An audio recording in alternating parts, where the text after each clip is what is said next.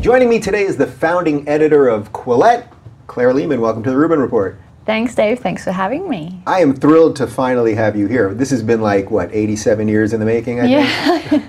well, I live a very long way away, so it's yeah. difficult for me to get here. Yeah, well, you made it. You made it thousands of miles. You are part of what I would say is IDW Australia, I suppose. Yeah, the diaspora. Yeah, exactly. Um, okay, so there's a ton I want to talk to you about. Obviously, I want to focus on Quillette and the work that you're doing, and we obviously have a lot in common on the issues that we care about mm. and things of that nature. But first off, you are from Australia. I've only had, I think, uh, two other guests that are Australian natives on the show. Yeah. What's going on in Australia these days? What, what does the rest of the world need to know about Australia? I would say that in Australia we're pretty chilled out at the moment, at least politically and culturally, compared to America and even Europe to a large extent. We have a we've had um, 25 years or more of economic growth. So people are pretty relaxed. People are doing well. The middle class is doing well. Um, there's not so much of a feeling that there's a zero sum competition going on, like people are fighting over scarce resources. And, you know, we obviously have political correctness and identity politics. Um, a lot of that's being imported from America. Yeah. Um, How does that get imported? Because I was mentioning to you right before we started that a disproportionate amount of our patrons, the people who support this show, yeah. are Australians. Yeah. So even if things are going pretty well, there's definitely a segment of people that are going, something's yeah. either not right or, or we're seeing the signs That's, of something coming. Yeah, it's true. I mean, it's difficult to identify exactly how these cultural trends get imported, but um, for example, through universities, through social media, through traditional media. So similar narratives get picked up by journalists, like the oppression narratives, and um, and we're seeing with the with the young younger generations how they how they pick up ideology through social media mm-hmm. and through the echo chambers and the filter bubbles that are so easily accessible. Yeah. Yeah. Do you think that there's a geographic reason that some of this stuff hasn't fully hit Australia yet? I mean, being surrounded by water in a, in yeah, a pretty yeah, far off yeah, place from the rest of us, there's probably a little bit of safety in that, I would imagine. That's, although borders are changing just because of technology. Yeah. It's, um, yeah, so we're more isolated, that's for sure. We're smaller. Um, so we don't have the same, we're not as diverse as other places like Europe and um, the United States. Um, we have less income inequality in Australia, which makes a difference. And um, we're, we're actually kind of parochial as well. I mean, we do pick up cultural trends from America, but at the same time, we just focus on cooking shows and reality TV and football games. Yeah. Yeah. So when the article came out back in was it May or so, the yeah. the renegades of the intellectual dark web, you you were included in there, and many of us had not even met you yeah. at that point. This is actually our first time meeting yeah. in person, yeah. Uh, even though we've we've been chatting online for a while. Mm. Um, were you shocked about the reaction to that article because it really did sort of level up all of the issues that we've been all talking about? No, I wasn't shocked at all. I think that the general movement, this ideas movement, and this pushback of the, the sort of moral orthodoxy that the politically correct left have at the moment, it's been brewing for some time, and someone just had to put a label on it. Someone just had to name it. Mm-hmm. And um, I wasn't shocked by the groundswell of reaction to it because I've been seeing it through my work with Quillette, there are just so many people who write to me every day who say, I love what you're doing. I can't um, write a blog myself. I can't put my name on it because I would get in trouble at work or in my university. But there are so many people who um, want to participate in these discussions but can't for whatever reason. And, um, you know, they like to, to be, now be able to put a label on this general movement. Yeah. So tell me a little bit about your personal background. What led you to be one of the people that is okay putting your name on this stuff? Because I do think that's one of the huge issues here. Yeah. We, we get all this support from academics yeah. and even people in politics and, and regular folks who are like, yeah, I'm with you. Yeah. And I see the dangers, but yeah. I don't want to put my name on any of this. So how did Claire Lehmann end up here? uh, willing to. Put your name and face to all this stuff? You know, I, I think I have a bit more of a risk taking streak in my nature, and I don't feel the same fear around um, social disapproval as a lot of other people. Um, so, I was a psychology graduate student, and I left my grad program, and before I left, I sort of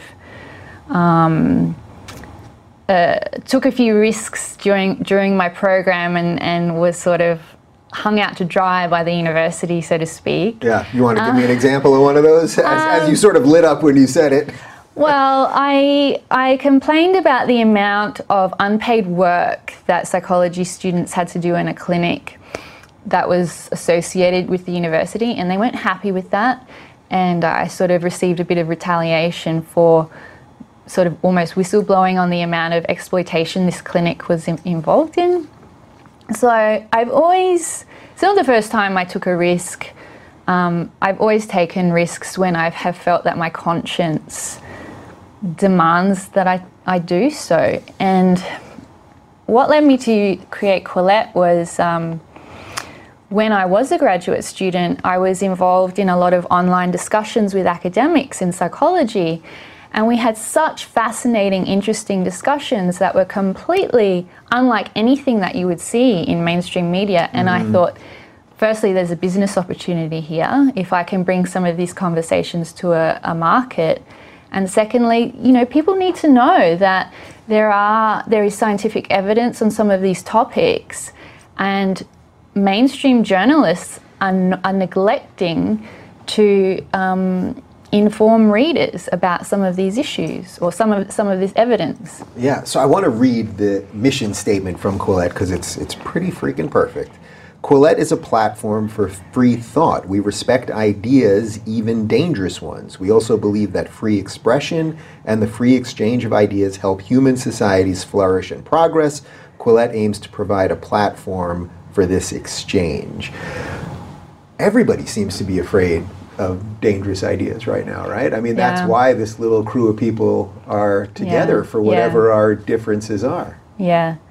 I think that there's a there's been a conflation between giving a platform or exploring ideas and endorsing ideas. And they're not the same thing. So I will publish stuff on Quillette that I don't necessarily agree with politically.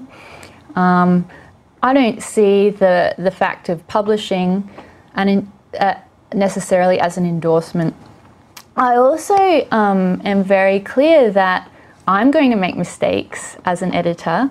Um, Quillette, uh, we don't want to make mistakes about accuracy, Right. and if we're ever called out for publishing something that's not factually correct, we will own up to that mistake. But you know, we're living in a time of intense ideological flux, and to work out where we're all going, we need to be able to talk about things freely and we need to be able to make mistakes. And I think make, being able to make mistakes is a sign of a healthy environment. And it's a sign of, you know, it's part of the creative process. Yeah. Um, so the, the, the, the warriors who want to shut down debate, who want to shut down free speech, and um, argue that giving a platform for exploring dangerous ideas is equivalent to endorsing them, they're basically saying that you can't make a mistake. And that's, that's really scary because the only way we move forward is to experiment, test new ideas, see, see what works, and pick the best ones out of the, the experimentation process and move forward that way. Yeah, so I want to discuss some of the dangerous ideas Yeah. for sure that you're platforming. um, but it's interesting that you said this thing about you don't mind making mistakes because I feel very much the same. I will sit down with all sorts of people. I, I've done it before, Yeah. people I agree with and disagree with, some people who I really don't like what they're talking about, but I try to give everybody a fair shake. And what I'm noticing is there's a tremendous amount of pushback just on that. That's what you're getting to. Like the idea that A, you can sit down with someone and separate a human being hmm. from their ideas, but also that there's this sort of secondary thing that I'm noticing, and I think you you get it too, just from the articles you guys put out, which is that if I don't ask the exact question that someone wants me to ask, or I miss this, or I word this this way, that just this this army that doesn't feel that organic to me is ready to pounce. And I'm really trying to work through that. Like I don't spend too much time thinking about it, but it is a Yeah. conscious thing like, oh, there's going to be this group of people that no matter what I do, and really what they're trying to do is chill everybody out so that you'll only talk about what they're comfortable with. Yeah, well, there are there are people at the moment who feel that all of the important questions have been answered, all of the important moral and ethical dilemmas have an answer, and that at this point in history, everything's been worked out, and anyone who's um, exploring different ideas or is doubtful about these moral issues is evil. You're part of the patriarchy. You're racist. Yeah, yeah, All of those yeah. things. Yeah. So I come I come from a different approach where like I don't know what's going on. Like I I'm trying to work it out with other people, and um, I want the freedom to be able to explore. In a weird way, does that get you the most hate? Because I think I really believe that's where most people are. I think that's why people appreciate what I do here. I'm just being open about my journey and listening to people and learning Yeah, and, yeah, and all of that. yeah, you know, and that, but that opens you up from hate from the both sides. It's a lot easier to just stake out a position and then you'll only get hate one way. Yeah. But when you're like, I am going to hear both sides. You know, it's why I love listening to to Sam Harris and Jordan Peterson debate. You know, the biggest mm. existential questions that there are. It's like, Yeah.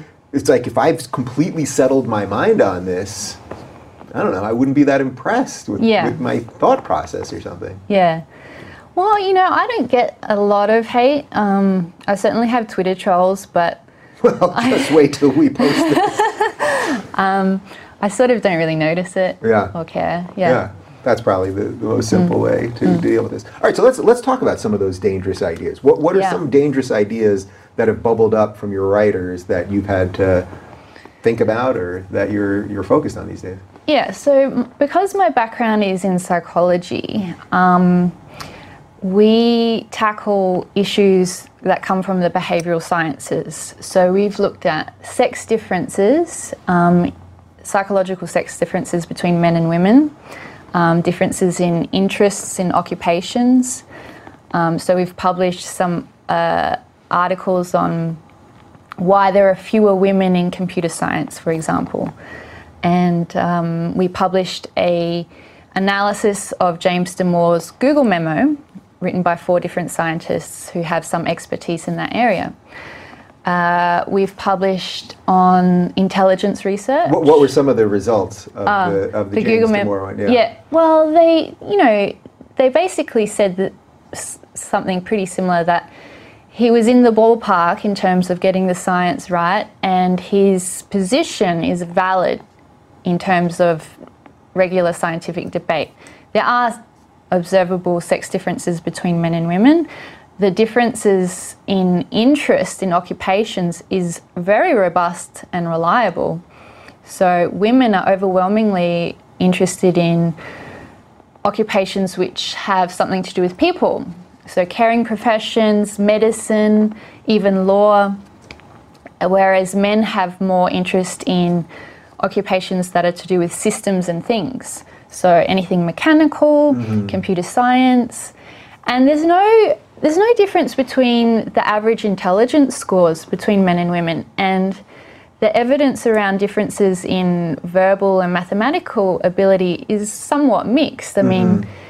You can you can have debates backwards and forwards over the strengths of those differences, but the difference in interest is very robust. So why are people so afraid of that? Why is it that there is a, a set of people out there right now that want us to act, to be all equal in their minds, but it Yeah. would actually force us to go against nature? I mean, that's what Yeah. that's what this really is.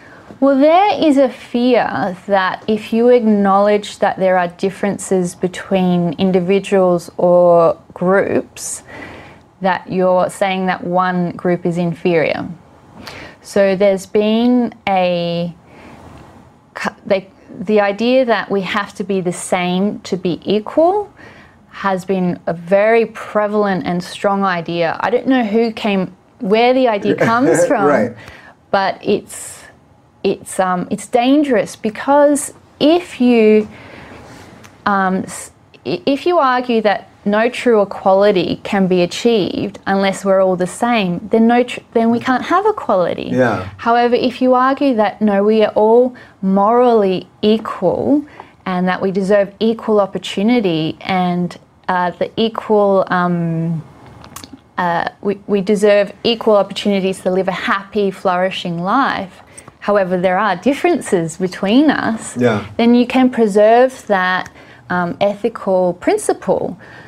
So it, it's very problematic for people who think that there can be no equality between men and women unless we're proven to be the same, identical, um, because the evidence doesn't support this, the idea that we're the same. Yeah. What are what are some of the other dangerous ideas? Okay, so we've we're, published. gonna, we're doing the dangerous role here. Yeah, yeah. Um, we've published work on intelligence research, which is controversial. Mm-hmm. Uh, we've published articles about the heritage. Intelligence, are you talking about intelligence and race?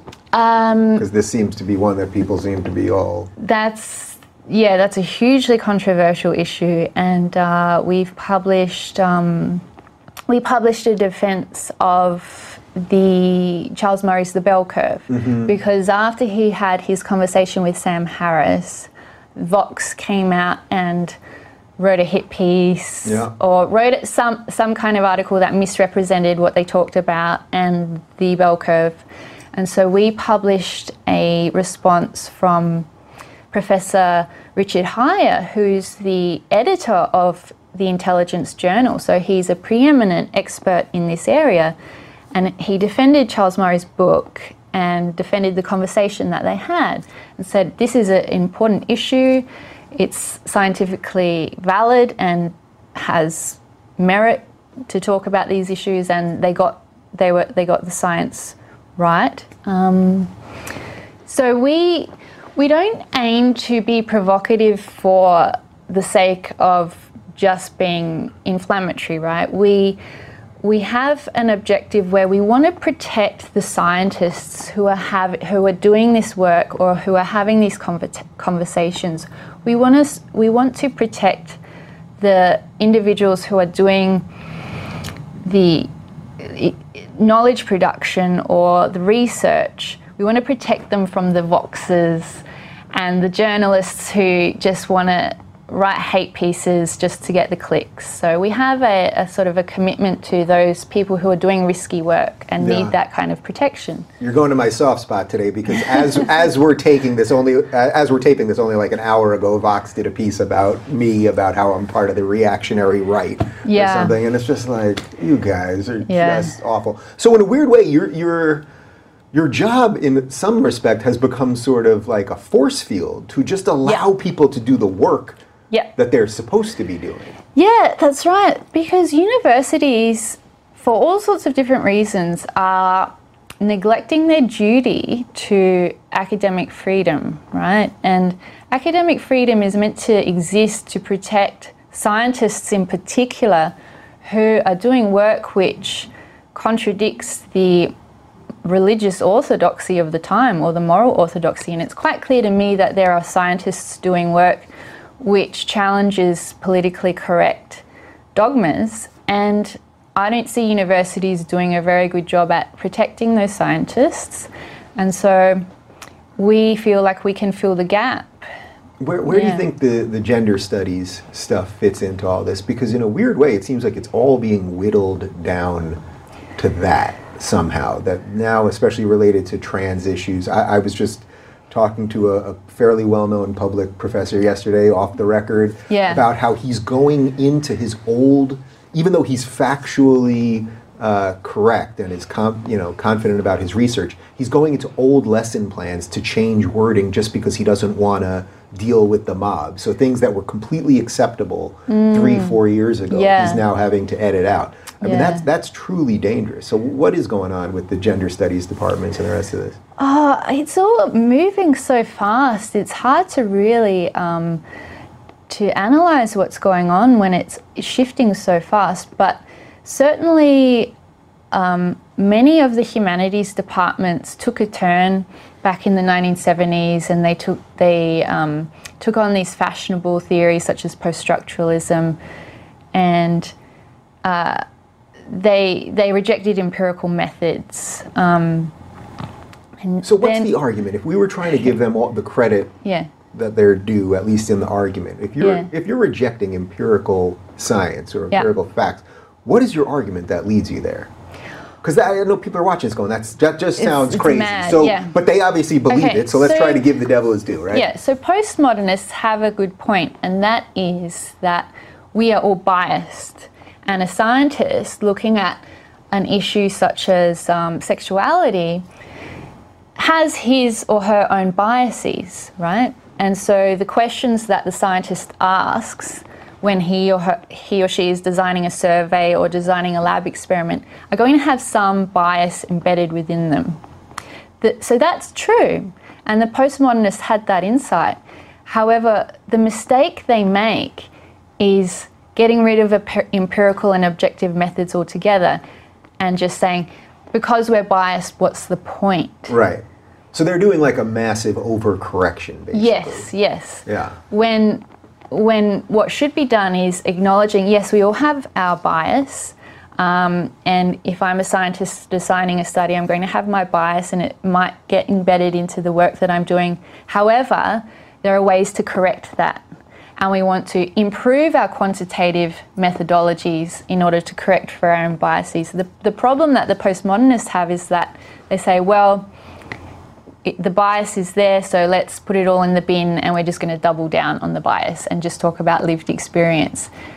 I mean, that that's just taking the completely the wrong direction. Right. I mean, it's quite literally the reverse of the scientific method. Yes, so basically, yes. they're they're saying that that bias is truth, right? I mean, if you're saying bias that the lived experience is what truth is, then bias is truth. You know, I don't know if you saw it, but I did this this talk at University of New Hampshire, and this woman was yelling at me, this trans woman. Mm. Calling me alt right and all, all of this other nonsense, shouting me down. I didn't realize this till two months later or something, but it turned out she was a gender studies professor at the school. Yeah, So you've got a gender studies professor trying to shout down an invited speaker Yeah. while live tweeting that I'm all right or whatever. yeah. And it's like, I'm pretty sure maybe I'm not right about everything. I'll concede you on Yeah. that, even though I want I Yeah. said she should be treated with respect and Yeah. you know equality and all that. But your bias that you're acting on right now definitely is not closer to truth than anything I was saying. Yeah. So I, the way I think of it is that, you know, there is an objective reality, and the way we get to objective reality is through the scientific method. Um, whereas postmodernist academics believe, a lot of them believe that reality is created through language and discourse. And I think that's one of the reasons why they believe that words can be violence. Because if reality is actually created through language and discourse, and there's um, some kind of there's some toxic discourse, then they truly believe that reality can be changed through words. And so I think that's why they get so upset about freedom of speech and just having discussions because they truly believe that words can change the way the world is constructed. Right. So for now, they say it's okay to punch a Nazi. Well, Yeah. they call everybody Nazis. Then it's okay to punch a Nazi, and then we can go, you know, Yeah. however far down that road we want to go, and then Yeah. then you're completely condoning violence. How concerned are you that these ideas are going to trickle up higher into places of power, and that once they look, we know they're in the media. You've already mentioned Vox and a couple of Mm. those other things. Um, but that once they're really in the places of power in Australia or in the States or wherever Mm. else, that the, the screws are really going to be turned against us because Yeah. we're, I- we're fighting I- for free speech. Yeah, I would be mostly be concerned about these ideas getting into the law. Traditionally, the law is a conservative field, and they are pretty good at resisting political fads. But you can see with the way that law is taught in law schools at the moment that there is critical legal studies, and often critical legal studies is a um, mandatory component. So they teach like the feminist interpretation of law. And these approaches um, can undermine some of the basic uh, fundamentals or foundations of how the law is meant to work. So I, yeah, I am worried that there are a lot of attacks on due, due process at the moment, freedom of speech, and the scientific method. Those three things are foundations of a civilized society. And all of them are being attacked at the moment. Yeah. How does Me Too fit into this? Because Yeah. you've been you've been somewhat critical of that. I think Yeah. it hits all three of those criteria that you just laid out there.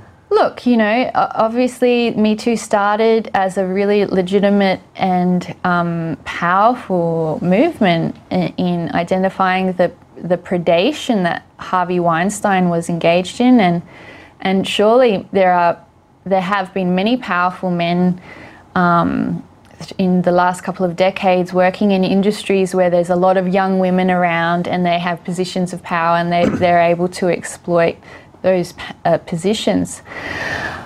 But you know, I'm a young woman myself, right? And I I don't see sexual harassment um, as being as pervasive as a lot of people claim, and I, I also think it's very dangerous to make accusations against people publicly because our reputations are so valuable and so important that um, you know we, we need to respect other people's ability to have have their their reputation. And um, making accusations in public sort of goes against my um, my feeling that it feels vindictive to me and it, it feels dangerous a dangerous path to go down. Because for every true accusation there is of sexual harassment there's going to be someone who is um,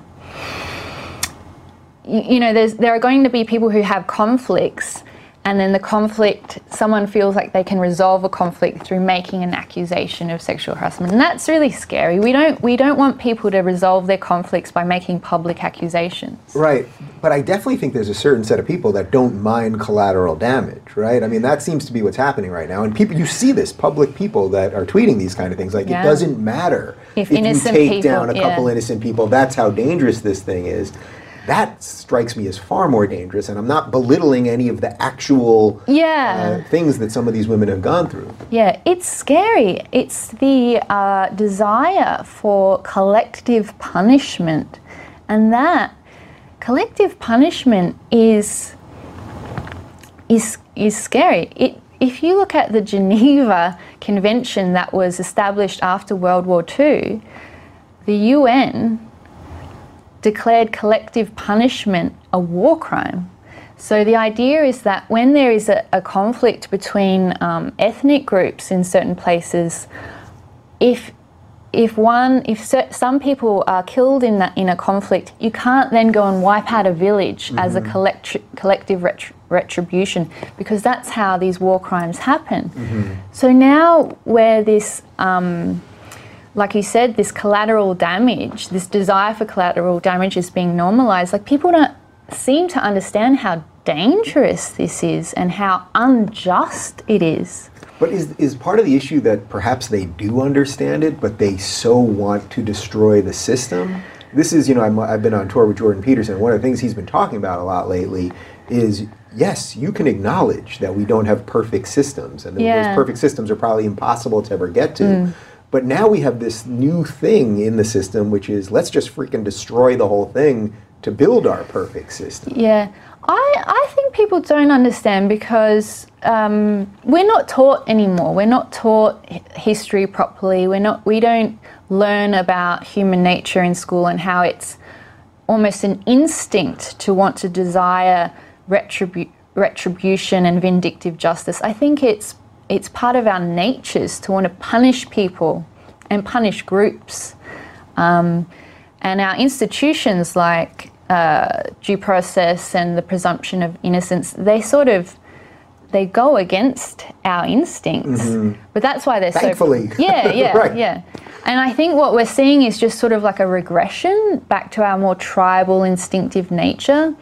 And because our education system is so atrophied, young people aren't being taught the value and the fragility of these institutions, how they came about, why they're so important, why we must protect them. So there, I think there's just a basic ignorance about why these institu- institutions exist in the first place, and then we're regressing back to our more primitive natures. Yeah, how do you think social media fits into this? Because Yeah. it's I did a video, I think it's almost three years ago now, that online culture is becoming mainstream culture. And I think Yeah. that that's what we're seeing. Yeah. That what used to be just relegated to the meme makers and the Yeah. Pepe people has now just leaked everywhere. Yeah. And just everyone in, in public is acting sort of as their worst selves all the time. and then Yeah, that yeah. feeds all of this. Let's either destroy the system or let's hmm. ignore legitimate problems. Well, when you don't have proper law and order, you do get mob justice and vigilante justice in real life, and you can see that throughout history. You've got you get lynchings, um, you get pogroms, um, you get groups like mobs of people going and attacking an individual who they think is guilty of like a sex crime or some other crime, and killing the person. So, and then what happened was is we developed legal and social norms stopped that kind of vigilante justice from taking place. And if you are a vigilante, you can ju- you can get in trouble with the law. And then we've developed social norms that prevent people from just forming mobs and going attacking people in the street. But social media is this new technology, and we don't haven't developed any of the legal or social norms yet. And so mm-hmm. it's brought back this mobbing behavior, which is part of our nature. It's brought it back, but we haven't yet developed any of the norms to sort of suppress it or mitigate against it. Yeah. And I think we eventually will develop these norms, but it's going to take a while, and there's going to be a few innocent people sort of metaphorically lynched in the process. Yeah, so that's actually an interesting segue to something that's been on my mind lately. So, you know, Alex Jones got booted from Twitter and YouTube and Facebook and whatever. It, I I don't even want to talk about any of the, the things that he talks about. It does not matter. But but these tech companies basically decided that this one guy is too dangerous. You know, Farrakhan can be on here and Hamas Yeah. and whoever you whoever else you want to pick that you don't Yeah. like can be on here. But this guy, you know, even PayPal took him out last week. Um, do you think that the free speech crew, forgetting his ideas, do you think we should have offered a better defense of why this person, a person, should be allowed to use these things? I mean, should the guy be allowed to make a phone call? Should he allow? Should he be allowed to have running water at his house? Like, Yeah. where do we draw the lines for this? Yeah, well, I think these tools uh, that we use, such as payment processing and social media, such as Twitter, the instant messaging, they're, they're tools, and they should be treated as as such, like having electricity or water. And um, So you believe they're a public good, basically the same Yeah, way, wa- yeah. getting water to your house, getting the phone line connected to your house. Yeah, and and they shouldn't be politicized. And as soon as you politicize these tools, then it's, there's a slippery slope, and you know then there's going to be arguments about who do we ban next, what um, standards do we want to set, and that kind of thing. In on, in the context of Alex Jones, I, I I think there's probably more to the story that the public is aware of. So I don't want to comment on him specifically, but Yeah, and I don't want to make it about Yeah, him. It's yeah. just the general idea that a, a digital assassination can occur because we're all agreeing to terms of services that Yeah. we, I'm, I'm not sitting around with a lawyer every time I click accept to the new terms Yeah, of service. yeah. And that eventually it could move on anybody. You know what I mean? I, we know the way these ideas work. You don't get one person and then suddenly be like, oh, well, we're good to go. It's like, who do you get next? Yeah, and the pa- the payment processing is is scary. I mean, that, the idea that that should be politicized is just that is crazy. Yeah. Mm. So what do you think the solution is? I mean, I think you probably know my my solution is that we need more competition. But I'm I'm really understanding a big counter to that because I it's think like where need- is the counter? where is it? yeah. You know? Look, I don't have the answer, and I tend towards being um, uh, economically liberal. However, some of these tools, as you said, are public goods, and perhaps need to be thought of as public goods rather than uh, rather than private. And um, you know, I'm not. I'm open to ideas of regulation, government intervention, and, um, and I'm also open to ideas about breaking up some of the monopolies because we competition would be lovely, but it's a bit difficult at the moment because some of these companies have got monopolies in lots of different verticals. So Google, for example, has the search engine monopoly. They've got that almost got the advertising monopoly. So they're leveraging their monopoly in one area into others, and that that just shuts down competition. Yeah, do you think it's even something a little more perverse than that, which is that, you know, look, there's obviously, I'm not blowing the lid on anything here, there's obviously tons of discussions with all sorts of people about how do we compete with YouTube or how do we compete with any of these things. Yeah. But I think partly what's happening, it's not just people are going, they're this, this big monolith. Mm. I think people are actually genuinely afraid of what it means to go up against them. It's not Yeah. like it's going to just be a hard work situation. Mm. It's like, what does it actually mean to go up against the world's information leader? Well, you can't compete against a monopoly. That's the definition of a, a monopoly. There's no competition, and, and these some of these companies are monopolies, and they have captured the market so effectively that you cannot compete with them. And so we either have to think about regulating them so that they're free and open to everybody, or um, breaking up their ability to control the market. I mean, Yeah. Yeah. This is the tough part for Yeah. the libertarian part of me is like, no, don't No. do it. And yet I, I do sense I'm being pinned Yeah. into Yeah. that that kind of answer. All right, so we've been talking a bit about the, the tech component of Hmm. this grand cultural war that's going on. Uh, you guys, Quillette, you're you're a small company. You're you're funded on Patreon, which we're, we're funded on Patreon. It's pretty awesome. You have people that voluntarily pay you to Yeah. support your content and make Yeah. you grow. I, I know how validating and rewarding Yeah. it is Yeah. and all that stuff. But you find yourself often up against the big boys, right? Like Yeah. Vox, funded to hundreds of millions of dollars by different things, and you're being critical of them here. Yeah. Uh, so it does get me back to something that I started with before about where does it come from for, for you to just be brave? I don't want to. I don't want to belittle that part of it. That there's a new internet developing, and I think Yeah. it is people that are doing this sort of thing. It's not these well-funded, well-oiled machines that we're watching them hmm. crumble. You know. Yeah. I just you sent me this morning this thing about Vox's hmm. ad rev is off by 15% or. Yeah. something. And it's like we've got slim trim companies and I think I really believe that's the future economically of this Yep. as well as in terms of protecting the ideas. Yeah. So we are a pretty, we have a pretty amazing story. Um, we, um, I started by myself and I ran the website for maybe a year or even a year and a half before I got my um, assistant editor on board, who's now sort of the managing editor. And he's extraordinarily talented, extremely hardworking. So I'm very indebted to him for all That's the work. Jonathan? Are we, are we- Jonathan Kay um, and my other editor, Jamie. Okay. Jamie Palmer. yeah, yeah. Okay. yeah. Let's give credit where credit's Yeah, due. yeah, Okay. and um, and my contributors are also amazing. yeah. But we are hit now as of 20, uh, 2018 September. We're getting up to one million unique visitors a month, with a staff of all part-time staff of six or there's six or seven people, and we're getting almost a million uniques a month. I am aware of magazines that have a budget of millions of dollars Yeah. that cannot compete with our traffic Yeah. and who have staffs of sta- like staffing capacity of 30, 40, 50 people.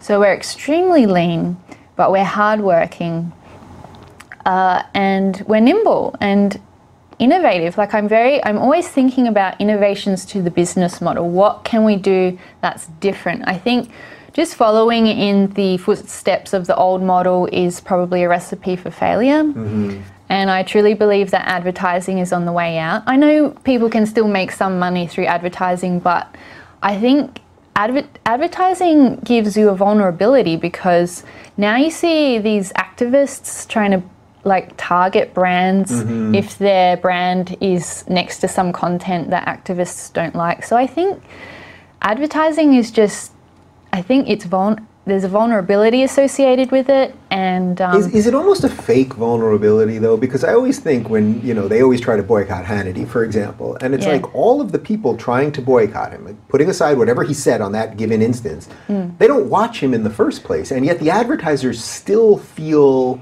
that they have to bow to the mob, and I always find that to be a strange thing. Like there's very few people who like Hannity who are, who are so shocked by something he said that then want to boycott him. Yeah. It's always people who hate him in the first place that don't watch.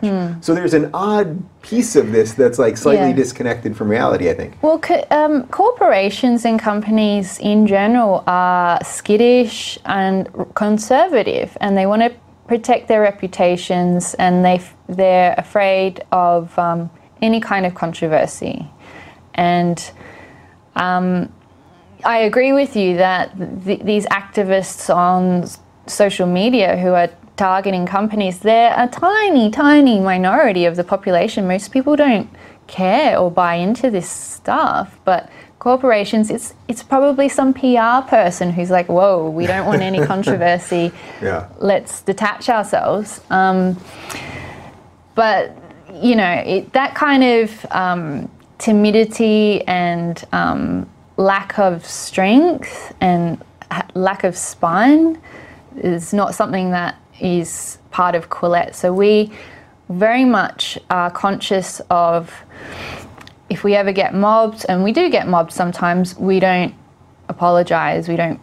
We don't. Um, we don't give in to the heckler's veto, basically.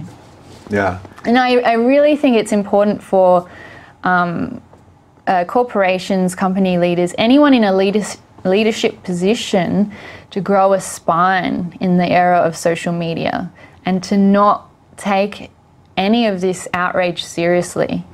Yeah. Yeah. Not take it seriously or not take it. I mean, I think we sort of we have to take it seriously because it is sort of infecting a lot of society, but maybe not take it as if it's necessarily right just because it's outraged. Is that fair? Yeah, you can see the um, recent example. An editor of the New York Review of Books, Ian Buruma, was fired because he published an article uh, by a Canadian radio journalist who was credibly accused of many cases of sexual assault. And I think the radio journalist was like, is um, a bad dude.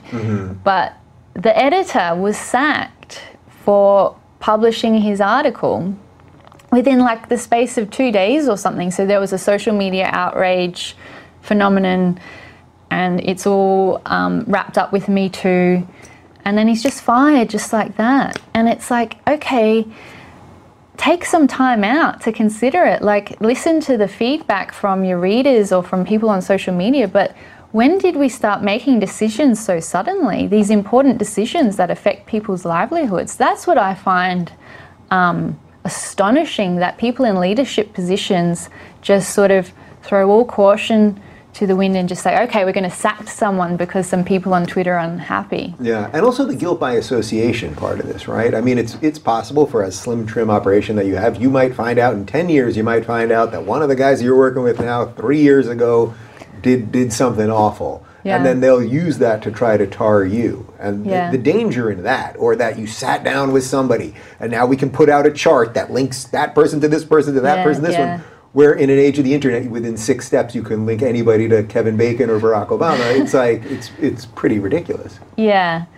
Look, guilt by association is, it, it, for- or, I mean, it's a fallacy, but it is powerful, and we, we do find ourselves tainted, and it's tricky. And I think we have to, every situation, we have to judge on a case by case basis.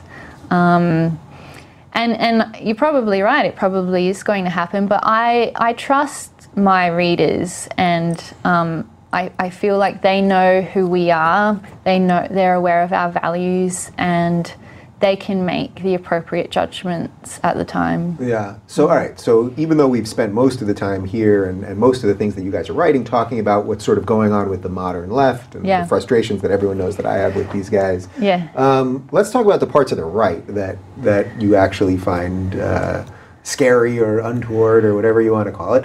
Wh- What do you think the alt right is at this point?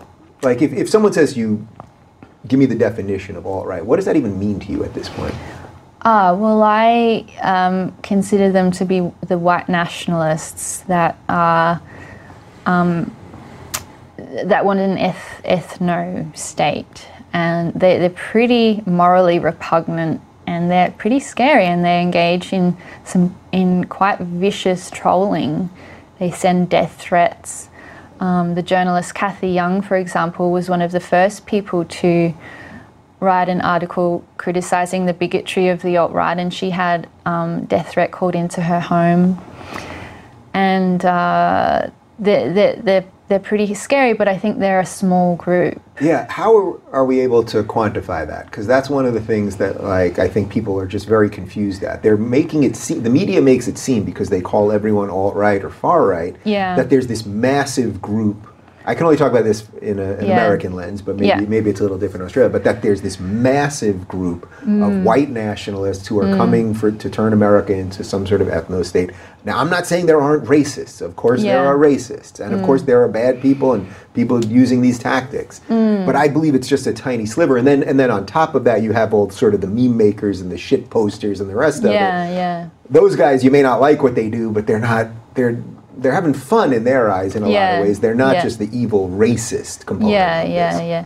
I think a mistake was made um, back when Milo was around, and I think he you started using the term alt right, and he Mm-hmm. might not have been aware of where that term originated, Mm-hmm. and actually originated with the white nationalists.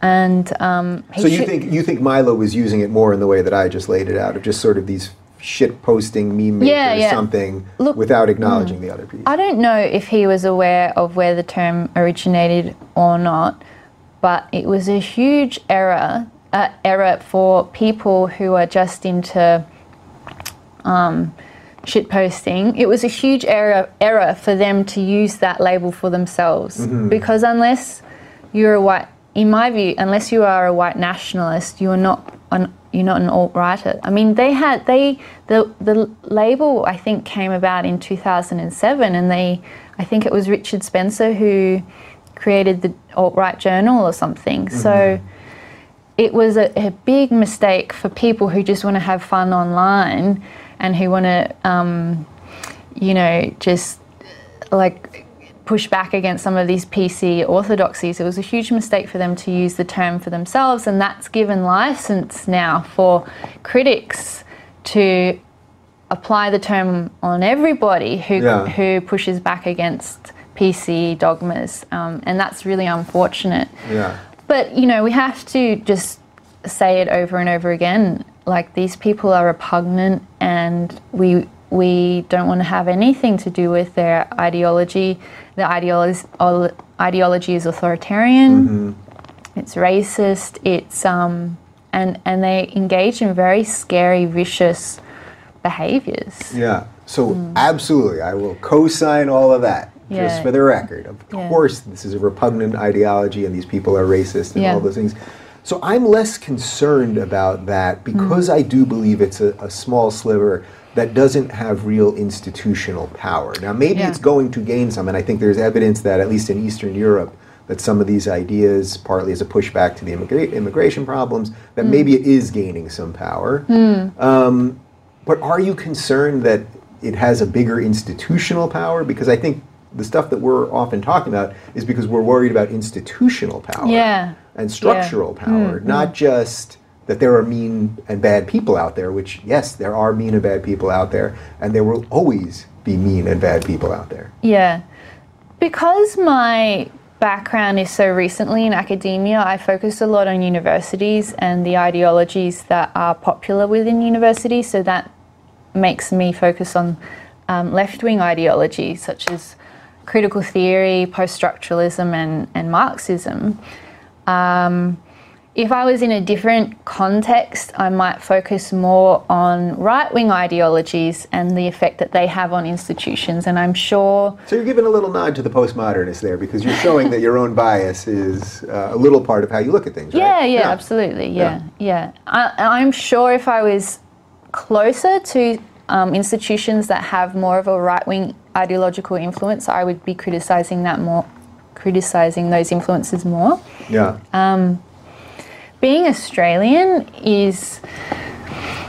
Uh, in Australia, our our conservative or right wing um, ideologies are quite different to America. So um, you probably already know this, but we have universal health care, we have gun control, we have a welfare state. So if I lived in a country where we didn't have those things, I would probably be advocating for them. right. But you know, a, a lot of this is context specific, and you criticize what you know. So a part of the reason why I criticize the um, what Jordan Peterson calls um, postmodern neo-Marxism is because I've experienced it. I see it all of the time in acad- in acad- academic settings, and um, I worry about the impact that that ideology is having on media, the law, um, and just the broader culture. Yeah. Are you hopeful that some of the good ideas that we've talked about here are going to win out? That that seems to be one of the biggest questions I get at public events now. Like I think there is a sense that we've woken up a certain amount of people, you know, this Peterson tour selling out every theater, thousands and thousands of people literally all over the world will be in February in Yeah. uh, in uh, Australia in February. Yeah. Um, but I think there's still a concern of like how much worse can it get before it gets better? Yeah, and that's a question people ask me as well. And I, the, I mean, I don't have an oracle. I can't see the future, and all I can say is that I'm doing my very best to counter these bad ideas, and that it's it's actually anybody who's concerned. I mean, they have some responsibility, and I, I think everybody should think about sharing the risk. So you know when Charlie yeah, we need these people, truly, right? yeah, yeah. You know, when Charlie Hebdo happened and the mainstream media in Europe and the UK and America, I think, didn't want to publish that cartoon of Muhammad, which got those men and women killed, Douglas Murray came out and said, Shh, do it, share the risk. That's when I came aware of Douglas. Yeah. It's one of his best moments. It's incredible. It's on YouTube. Yeah. find it. Yeah. that was a uh, something that impacted me a lot as well. And you know, I, it, anyone who's concerned about the way our culture, broader Western culture, is headed, needs to think deeply about how they can make a little bit of difference by sharing the risk. Just speaking honestly in conversations with friends, speaking honestly and openly in the workplace, normalizing conversations, and um, yeah, just just taking on a little bit of risk. Yeah. What does that tell you about the slide that has occurred in the West? Is this just a um, is it an infection of success or something that we could be so successful that even taking a little risk seems awful to people?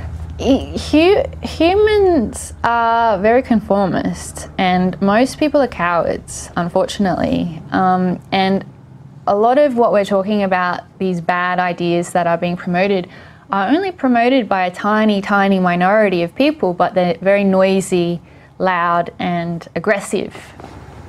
And the problem is simply the silent majority not being feeling too intimidated to sort of push back.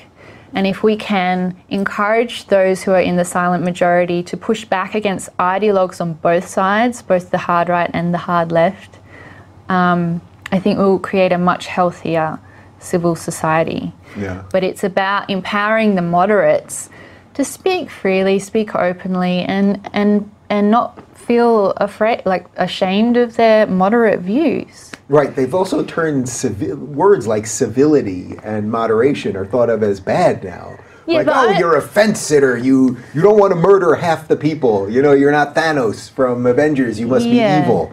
Yeah, I mean, those people, the people who argue that civility is is a bad thing, and um, We see a lot of this now, by the way, that civility is a bad thing. A lot of think pieces about this. well, I would argue that um, unrepresentative of the broader population. I know that media and certain parts of the media and universities have been captured by cultists in a way, and they have these crazy ideas, but I would be careful about generalizing those ideas to the broader population because I think most normal people are pretty chill. Yeah. I mean, I haven't spent enough time in your country Yeah. to, to know. No, I, I think you are right. I mean, I'm out Yeah. there going across the country realizing Yeah. that there are so many just decent, good people. Yeah. The hysterics and the way that I said earlier about how social media has leaked into reality or something. Yeah. It's making everyone feel crazy, but I am meeting these incredible people all over the country that they just want to live and let live. And yeah, Hmm. Yeah. maybe I I don't know your feelings on abortion, for example. Maybe we agree, maybe we don't. It just seems that Yeah. actually seems irrelevant at the moment. Yeah. That, that sort of says something we, we touched on briefly right before we started that politics, I was saying how I'm not that interested in politics per se at the hmm. moment, even though this is all framed within a political lens, that I'm much more interested in culture. Yeah. Is, is that how you feel about this? And, and was that always how you felt about this, or has something Yeah. shifted? Definitely. I've never been particularly interested in partisan politics, but I think that politics is downstream of culture. So the ideas that are popular within a culture then get reflected in your politics. So if you want politics to be a certain way and to be a, a bit healthier and less dysfunctional, you want to impact the culture first because culture is bigger than politics. Yeah. Mm. Is there a danger that we're just in this like locked culture war now, so that our politics can never get better? Like we sort of have this author- authoritarian leftism, and now we've got Trump.